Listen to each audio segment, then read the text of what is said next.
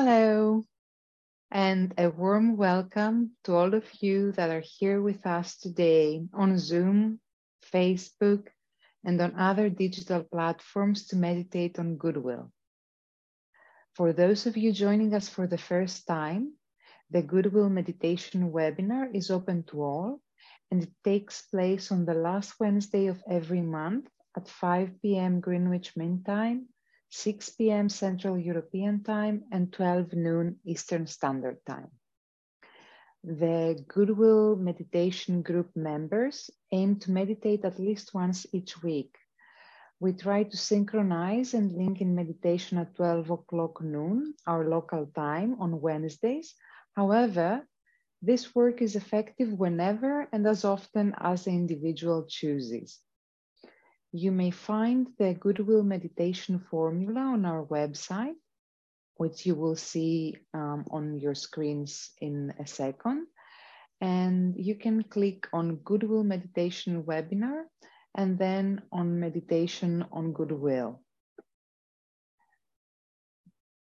Before we proceed, let us take a moment to gather our thoughts and say together the mantra of the new group of world servers that you will see on your screen. The new group of world servers is a name that characterizes a group of people who are to be found in every country and in every field of human endeavor, and who are distinguished and subjectively linked by their efforts to alleviate the problems of humanity and human suffering and also the problems of the planet.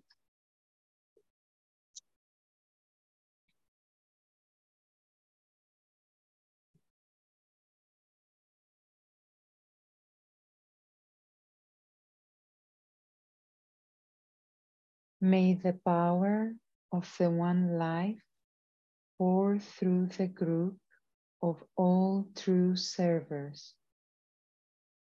May the love of the one soul characterize the lives of all who seek to aid the great ones. May we fulfill our part in the one work through self forgetfulness, harmlessness, and right speech.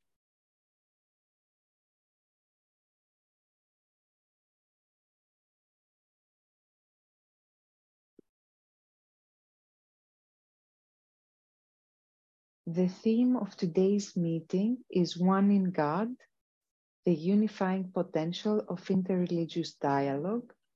And it comes at a time when, indeed, positive and beneficial cooperation and unity based on our shared humanity and abode on this planet is sorely needed to offset the banding together in fear or opposition so widespread in this era of high individualization and conflicting gains.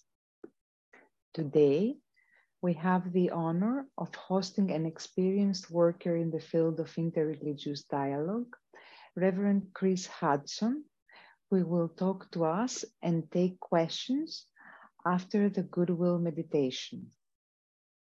Chris Hudson is Minister of All Souls Church in Belfast and moderator of the non-subscribing Church of Ireland.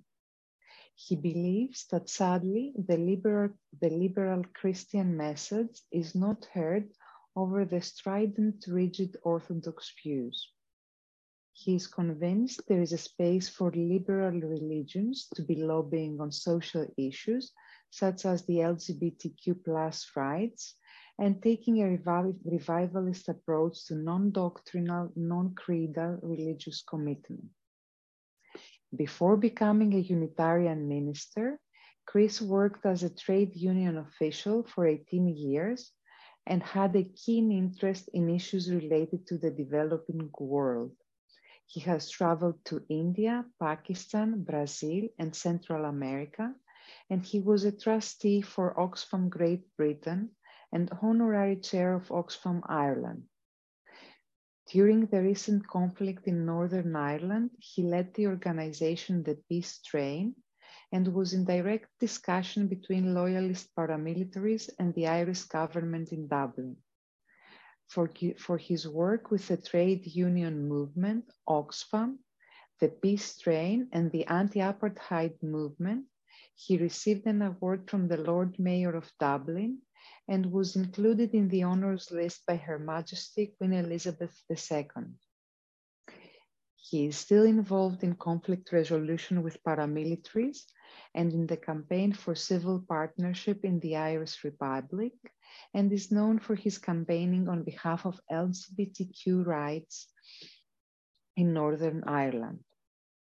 Chris Hudson believes there is a common bond between liberals of all faiths and we should build stronger links to counter fundamentalism.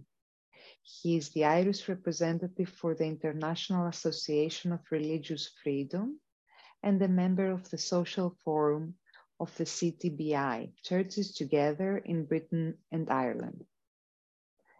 Chris, if you would like to say hi, I would like to thank you for taking the time to be with us today and this short bio can hardly do justice to the important work you have been doing, but we are all looking forward to hearing from you after our meditation.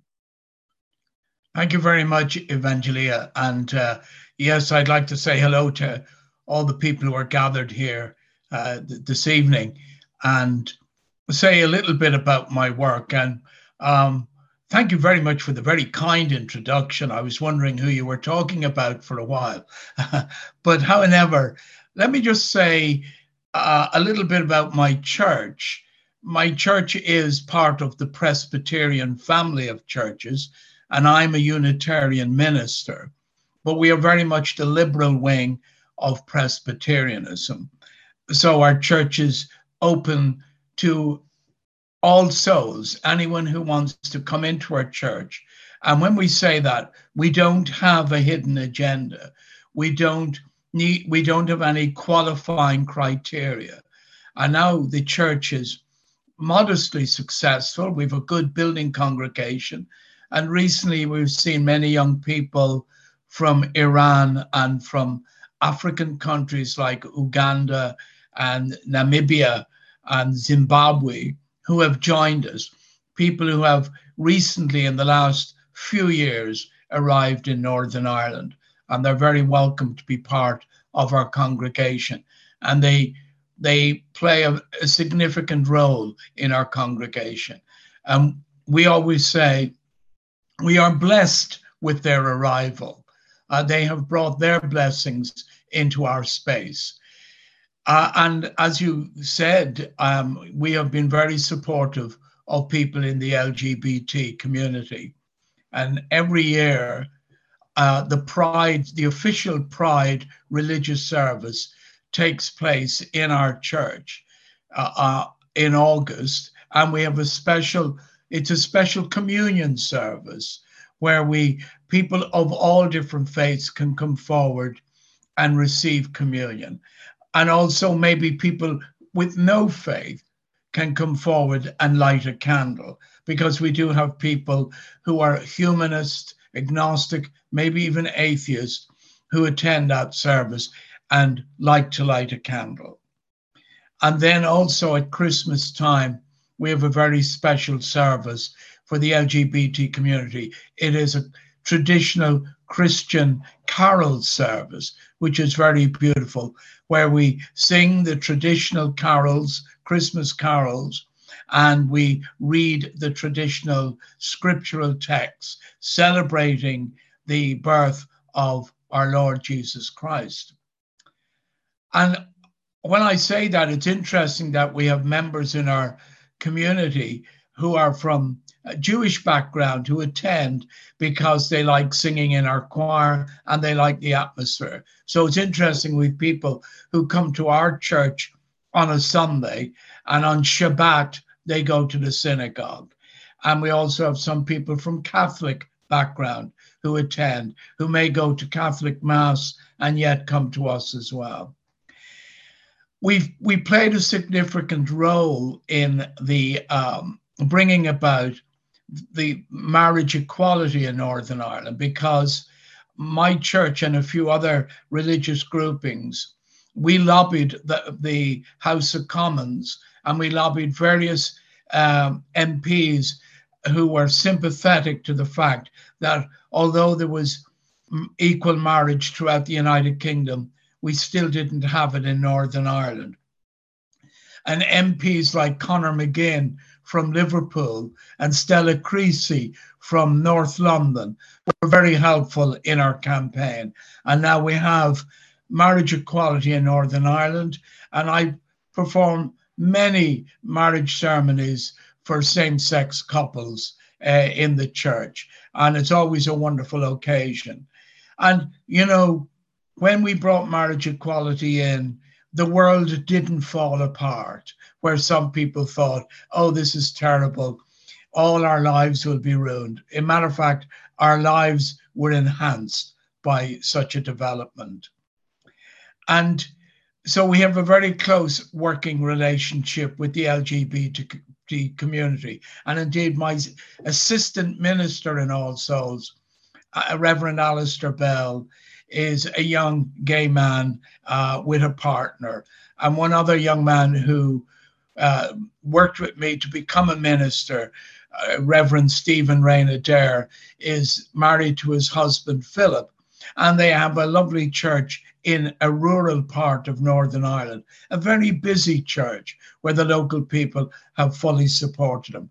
So when people talk about Ireland or Northern Ireland, sometimes we have an image abroad of being extremely conservative, but we're not. We we are very socially inclusive in many ways, but there is a conservatism in sometimes in the way we worship we still respect the traditional service, the traditional way of singing hymns and praying.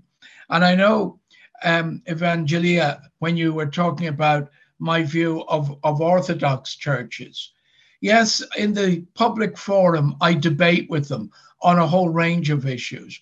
But I always make the point of saying that I want them to make space for my congregation, for my ministry, but I don't want to disturb their ministry, whether they are Jewish rabbis, Islamic imams, or other Christian ministers who may hold socially conservative views.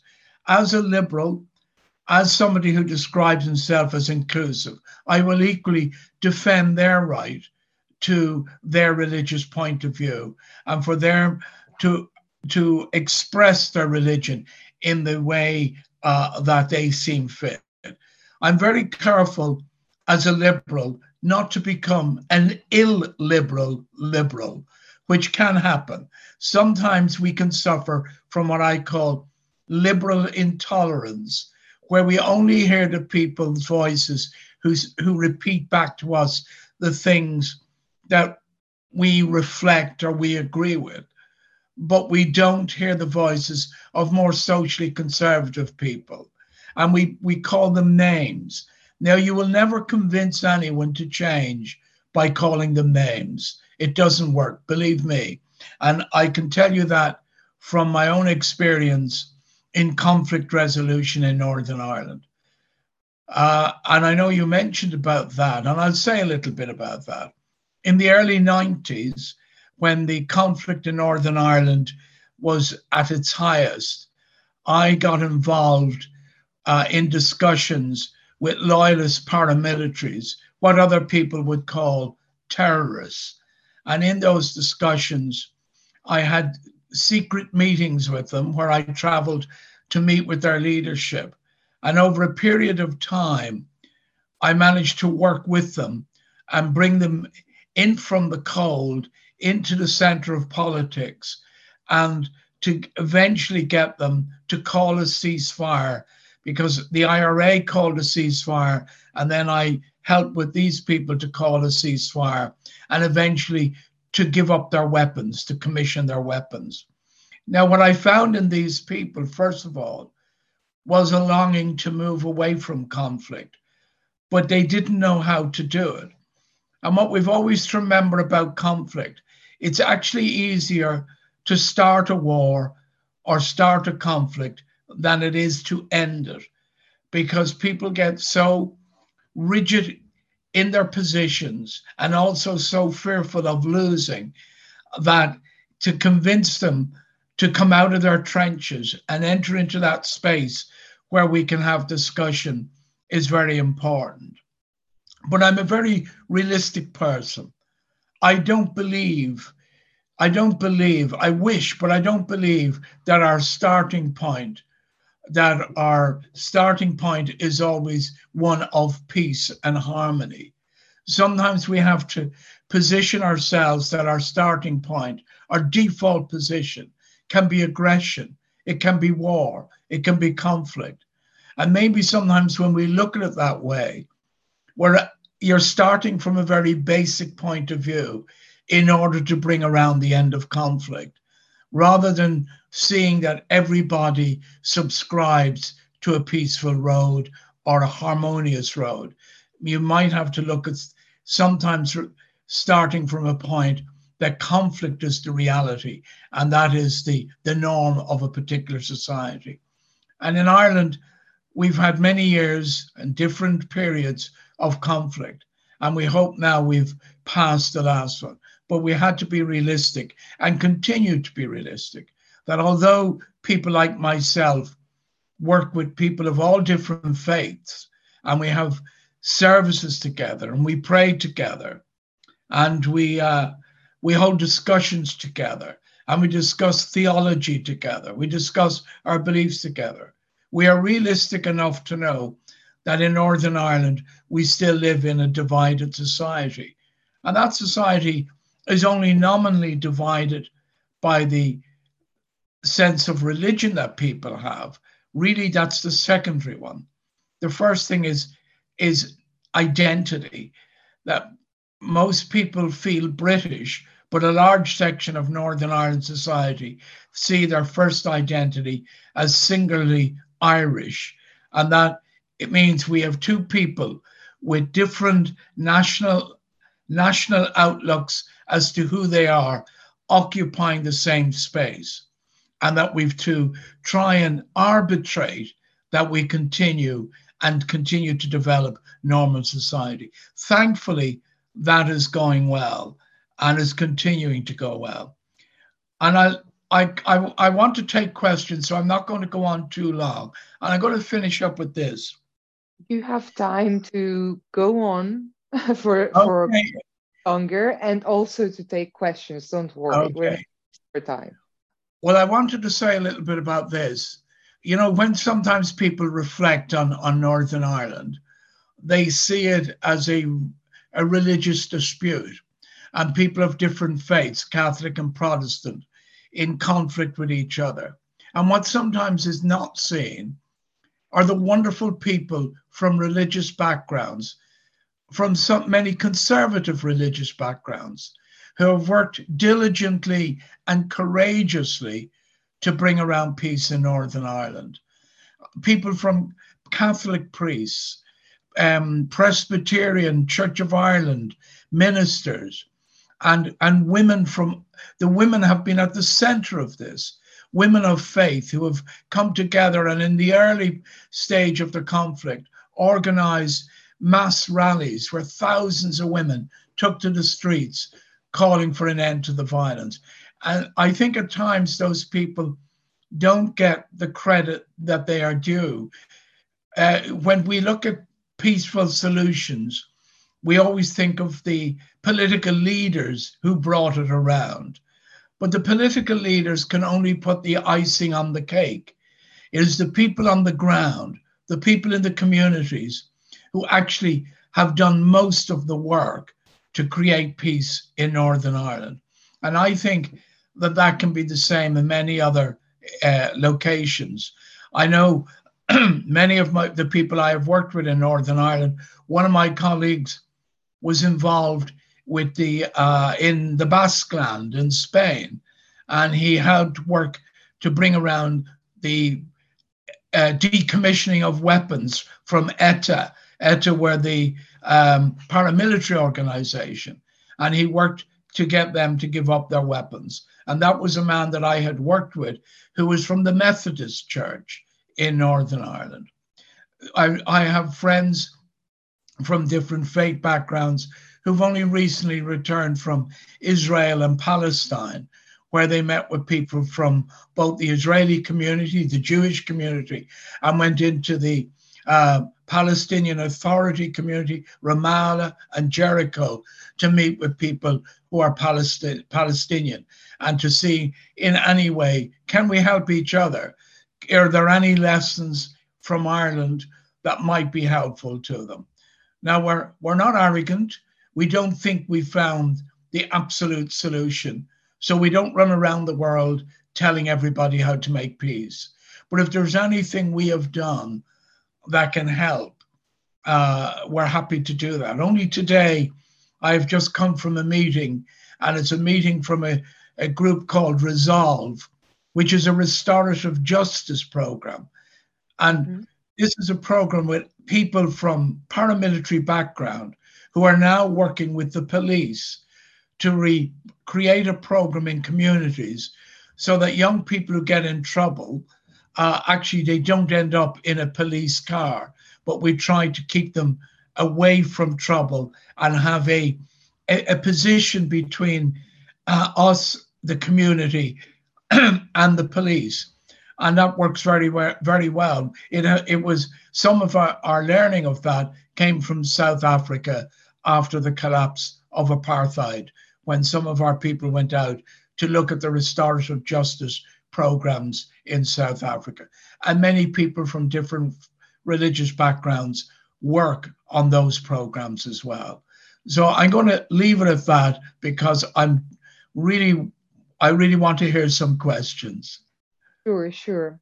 So if uh, anyone from the group has a question for Chris, please put up your hand so that we can see you and um, ask you to unmute yourself.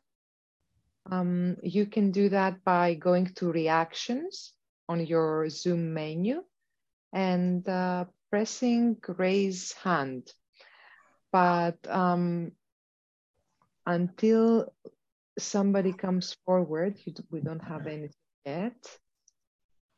Um, what I would like to ask, what I'm here, what I heard from what you were saying is that in conflict resolution, um, from the point of view, let's say, of um, interfaith interve- intervention, there's there's also a know-how to be found so there is, um, let's say, a body of knowledge, some experience that is shared between nations, because you've mentioned the apartheid movement in South Africa, you've mentioned conflict in Palestine, you've mentioned the, the Basque situation in Spain, and of course, Ireland. So is this is this true? I mean, is there, let's say, a know how? Are there some principles that um, are, can be applied in conflict resolutions that you mentioned that might also be applied in everyday conflict? Yeah, I, I there there isn't a template that fits every conflict. Uh, and every conflict is not analyzed in the same way. And you always have to respect the integrity and the difference of each conflict. But there are similarities in Northern Ireland and with Palestine and Israel, there are some similarities in the way that they say the people in Northern Ireland who are British feel that they're under siege. Uh, at least they did during the conflict, that they were going to be betrayed by the United Kingdom government and that they would be left on their own. And sometimes when you talk to people in Israel, there's a sim- there's a similarity there because we're all aware of the terrible suffering of the Jewish people, particularly with the Holocaust, and even before and after that, and even the fact that we still have some anti-Semitism today. That Jewish people in Israel have that fear that they will be overrun. But then, because of that, Palestinian people feel they are always going to live in occupy, occupation. And they're longing for the day when they uh, will have their own jurisdiction, their own country, their own laws. So there are similarities there in the Irish situation and, and Israel and Palestine.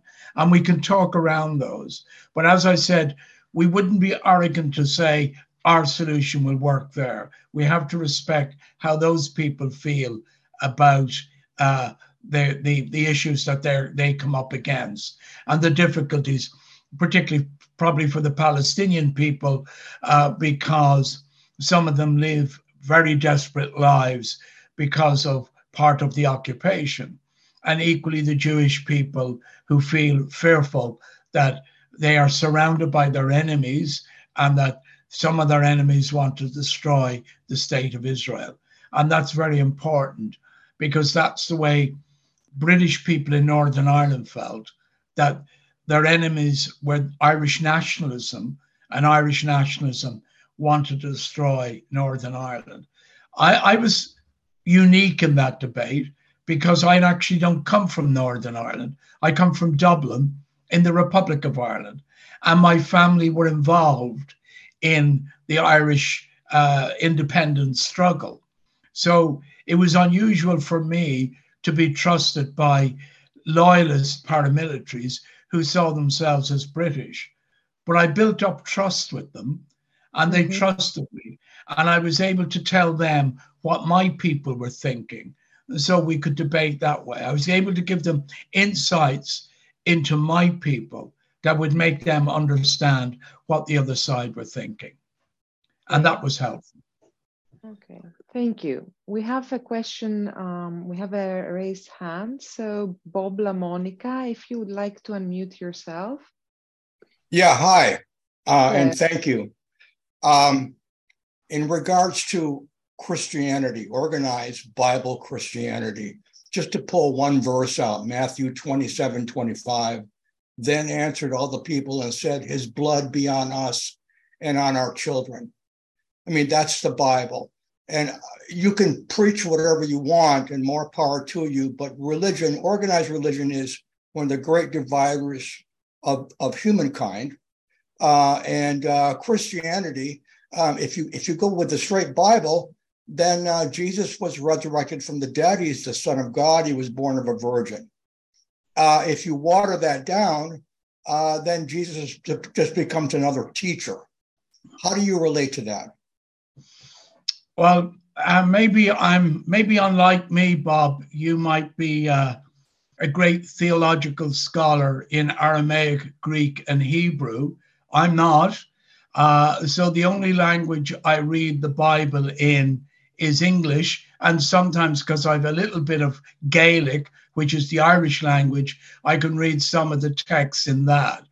So that is how I um, how I understand the Bible. I also uh, believe that you can you can see culture and culture working in a particular age at a particular time. So I don't I don't live in the Middle East 2000 years ago. I live today. And I when I read the Bible and when I read text, I see how it speaks to me and what matters to me and how I understand the message of the Nazarene and what he said on the Sermon on the Mount. Uh, it's interesting that Jesus himself never wrote anything down. It's everybody else that wrote down what they believe he said.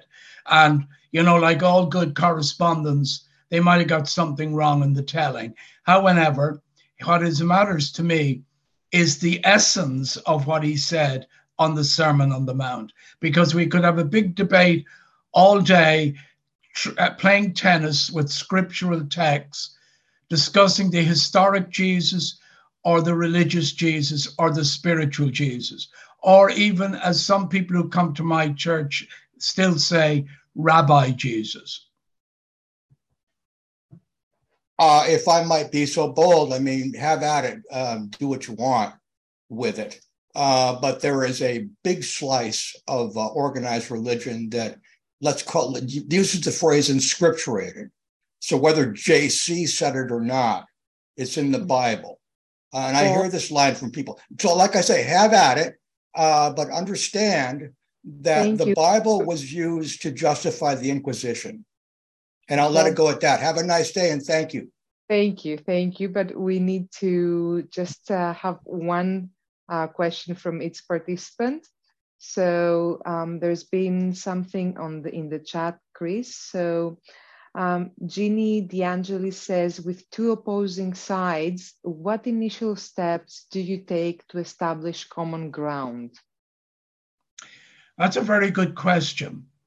What we had to, uh, what we had to, what we had to agree was both sides were seeking peace, and um, a number of Catholic priests had indicated to the Dublin government, in particular, that senior members of the IRA, the Irish paramilitary organization, had indicated to them that they wanted the war to end. So the British government sent in a senior civil servant quietly to talk to them, uh, facilitated by these priests. And I knew that. And then so did the, the paramilitaries on the British side. They knew it, but they were fearful about where it was going. So when they contacted me and trusted me as a conduit, I was able to convince them that neither the Irish or British government were trying to do a secret deal with the IRA. I was able to convince them of that. And I trusted what the Irish government minister said to me. So I built up a lot of trust with them. And I even was able to tell them at times certain things that the Irish government would say. And they would hear this maybe in a, a government minister speaking on television, and they would hear the words that I told them were going to be said. Then I took some words that they said and I gave them to government ministers to repeat. So they heard their own language back to them, and that made them feel more secure.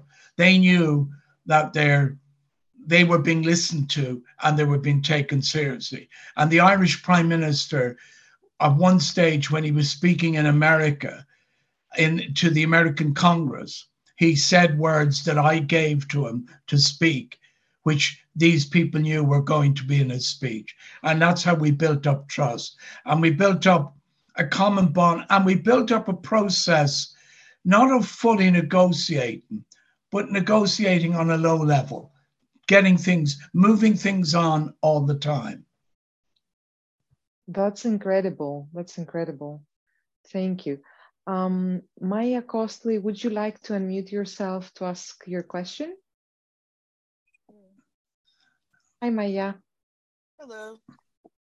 Sorry, hello. Hello, Maya. Um, well, Christopher, I think you're you're a great um, uh, what we, an advertisement for what you've been talking about just in the short time you've been on this presentation. Um, you know, just demonstrating that you're willing to listen to different points of view and that you want people to be heard, everything that's been sort of said about you and the work you've been doing and the way you do it. I'm I'm very curious, similar to Evangelia. Was this something that you just naturally came about through your own sort of introspection and meditation? Did you do any training, any particular schools of thought about um, conflict resolution? Because it seems like you just have a level of skill and sensitivity and awareness and desire to have people heard and and understand each other that's really exceptional uh, thank you for that maya um, well i'm going to try and reflect on that when i was a young person growing up in dublin i would have contributed to my father's narrative of irish nationalism and the irish fight for independence and we were all brought up in that tradition. And I would have accepted that. And it wasn't until, as a young person, I went to London and I made friends with people in London and listened to other people tell a different story about their own experiences. But as a young person, I have to admit, I wasn't terribly tolerant of other people's point of view. And at times I felt that if you shout louder, you'll be heard. But of course, as we know, shouting loud doesn't any achieve anything. And when I went in, when I got involved as a, in the trade union movement, I got very involved in negotiations representing people at tribunals, at um, unfair dismissal cases, in the in the labor court, wage agreements. And one of the things there, Maya, it's actually not of any value going into any tribunal or any third party and shouting and think you'll get something by shouting. You've got to go in with all your facts um, underpinned. Uh, you've got to go in with all the best information and you've to make your case rigidly and rigorously. So that was a great learning process for me because it, in some ways, it worked against my own character, which was one of uh, sort of bit blustery and and and uh, I, I remember as a young man, I go back to again when I was a young man, I took up boxing because um, boxing helped me to learn the discipline of getting into a ring with someone else and knowing you have to control your temper, you have to control your physique. And that was an interesting training. I'm not suggesting anybody, everyone should take up boxing, uh, but I enjoyed it, I have to say. But those things helped me learn about um, discipline, mental discipline, and, and, and, and being able then to listen carefully to the other person's point of view, not necessarily accepting it, but being able to listen to it and being able to hear when people are speaking and opening that may be a point of agreement. And that's a very difficult thing. I was never, it took me a long time to learn that, to learn when people were speaking to me in openness and I was missing it because I was all ready to present my argument. That it took me years to learn and think, I think they've said something that agrees with me there and to be able to connect with that. That's incredible. Um, that's very very difficult. Um, you have you have expressed it very clearly, but I think what you said to be to have that attitude of openness in order to see the opening that the other person is offering you. I need to work on that. Um, so if there aren't uh, any other questions for Chris, um, we could um, move to our meditation. So this is your time if you would like to ask Chris anything else. Well, it appears the floor is silent. We have a we have some comments on the chat. So Santana and Matt says, it seems that all conflict resolution and resolutions of any war all require dialogue because without any real dialogue, there can never be peace among those with disagreements. And then we have Sam Jones saying, our belief about our own self-discipline, not a dictatorship to impose on others. Yes, very much so. Well, Chris, I can't thank you enough for being here today and for sharing your experience and your thoughts on the issue of conflict resolution with us. God knows it's a very difficult work. Again, thank you for taking the time from your thank schedule. you. Thank you, Evangelia. And God bless you all. Thank you very much. Bye bye. So we will take a moment to gather ourselves before we move into meditation. I'm going to switch off my camera and I will restart after the meditation to bid you a good evening.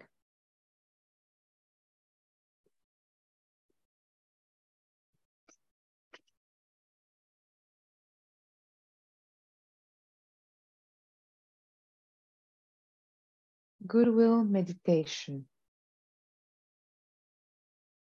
Link up in thought with all those people throughout the world who are working with this Goodwill meditation group.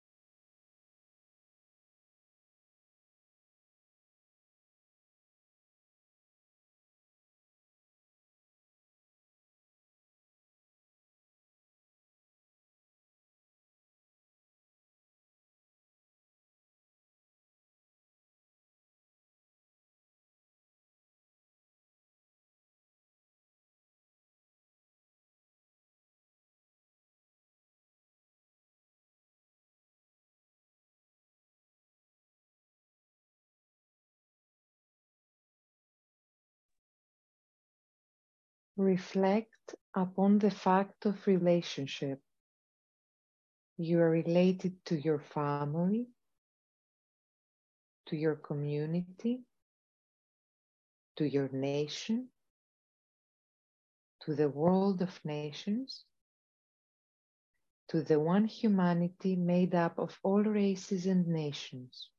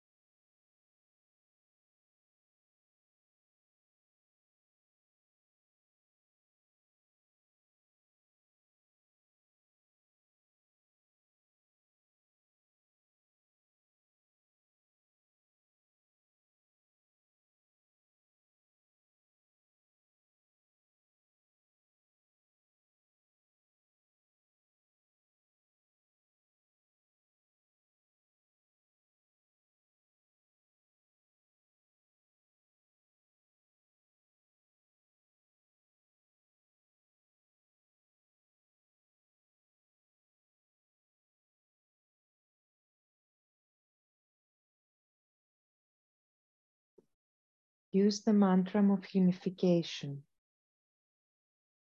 The souls of all are one, and I am one with them. I seek to love, not hate. I seek to serve and not exact due service. I seek to heal, not hurt. Let pain bring due reward of light and love. Let the soul control the outer form and life and all events, and bring to light the love that underlies the happenings of the time. Let vision come and insight. Let the future stand revealed. Let inner union demonstrate and outer cleavages be gone. Let love prevail. Let all people love.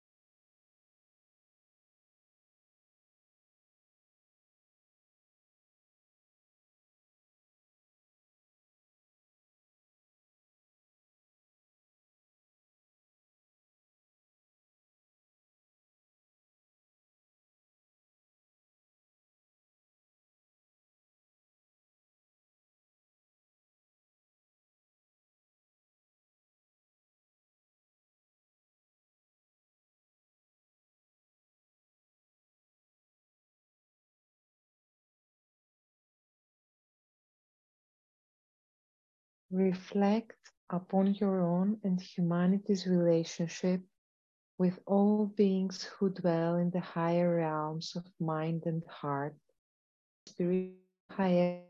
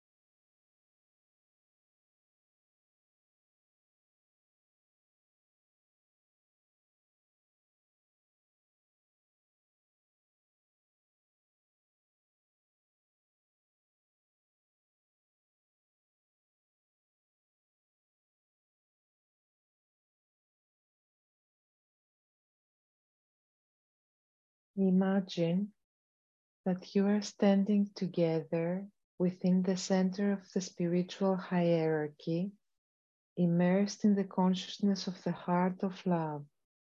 For some, this heart of love is known as the Christ. Other faiths have other names for the one at the center, such as Maitreya, the Imam Mahdi, and the Kalki avatar.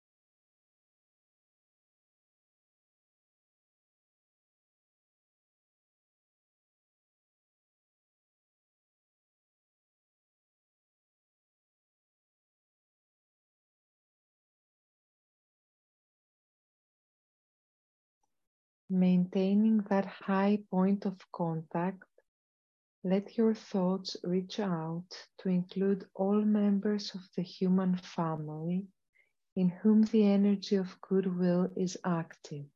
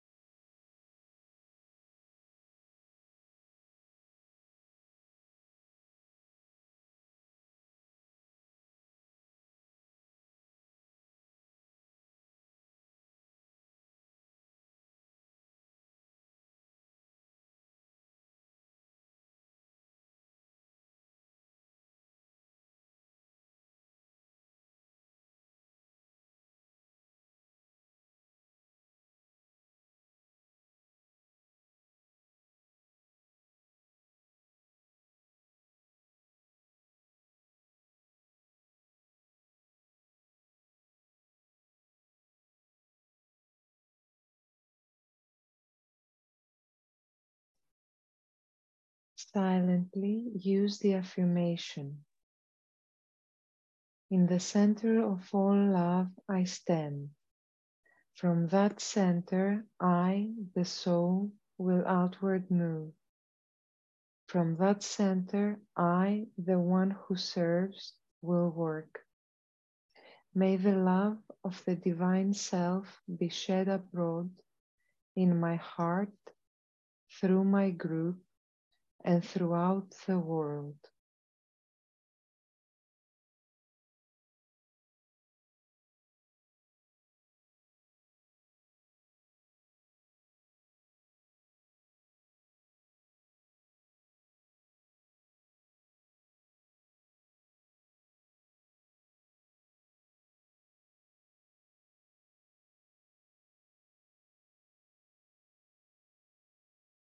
Visualize the energy of love flowing from the hierarchy through the people of goodwill and into, and into the hearts and minds of all people, infusing them with goodwill and creating loving and harmonious human relationships.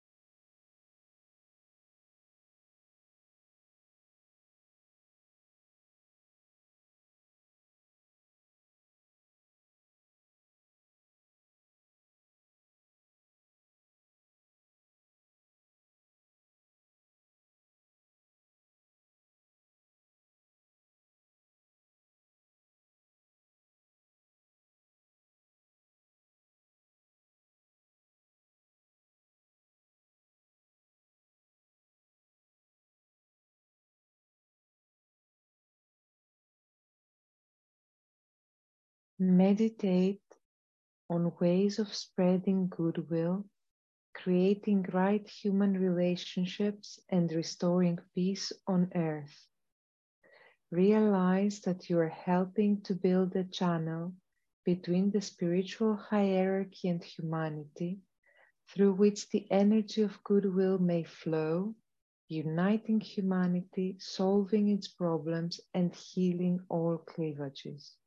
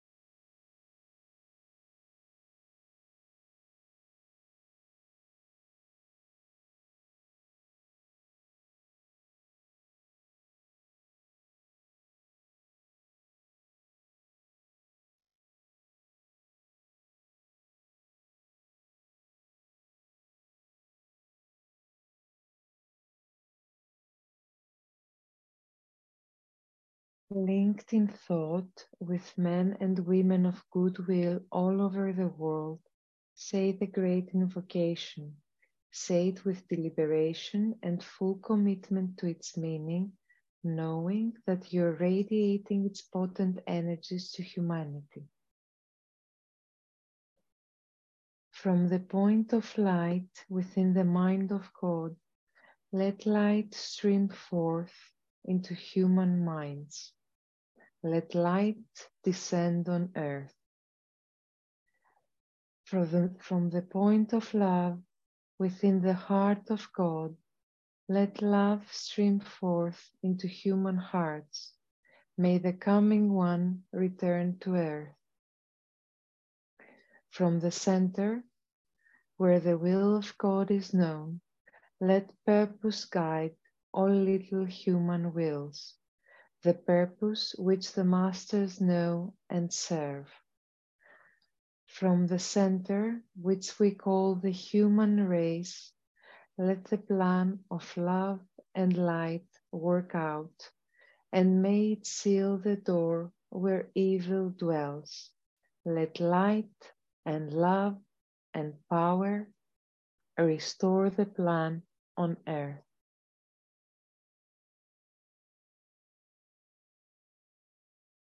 Oh.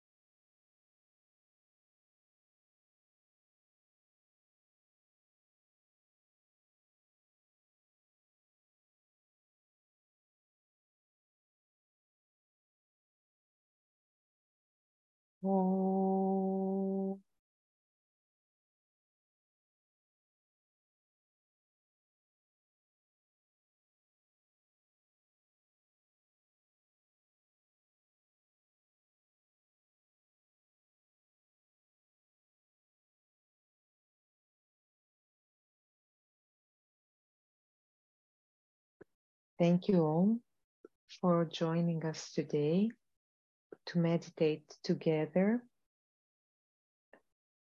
to facilitate the flow of goodwill throughout the planet. I wish that you have a nice evening and I wish that we all keep more peace in our hearts. Thank you.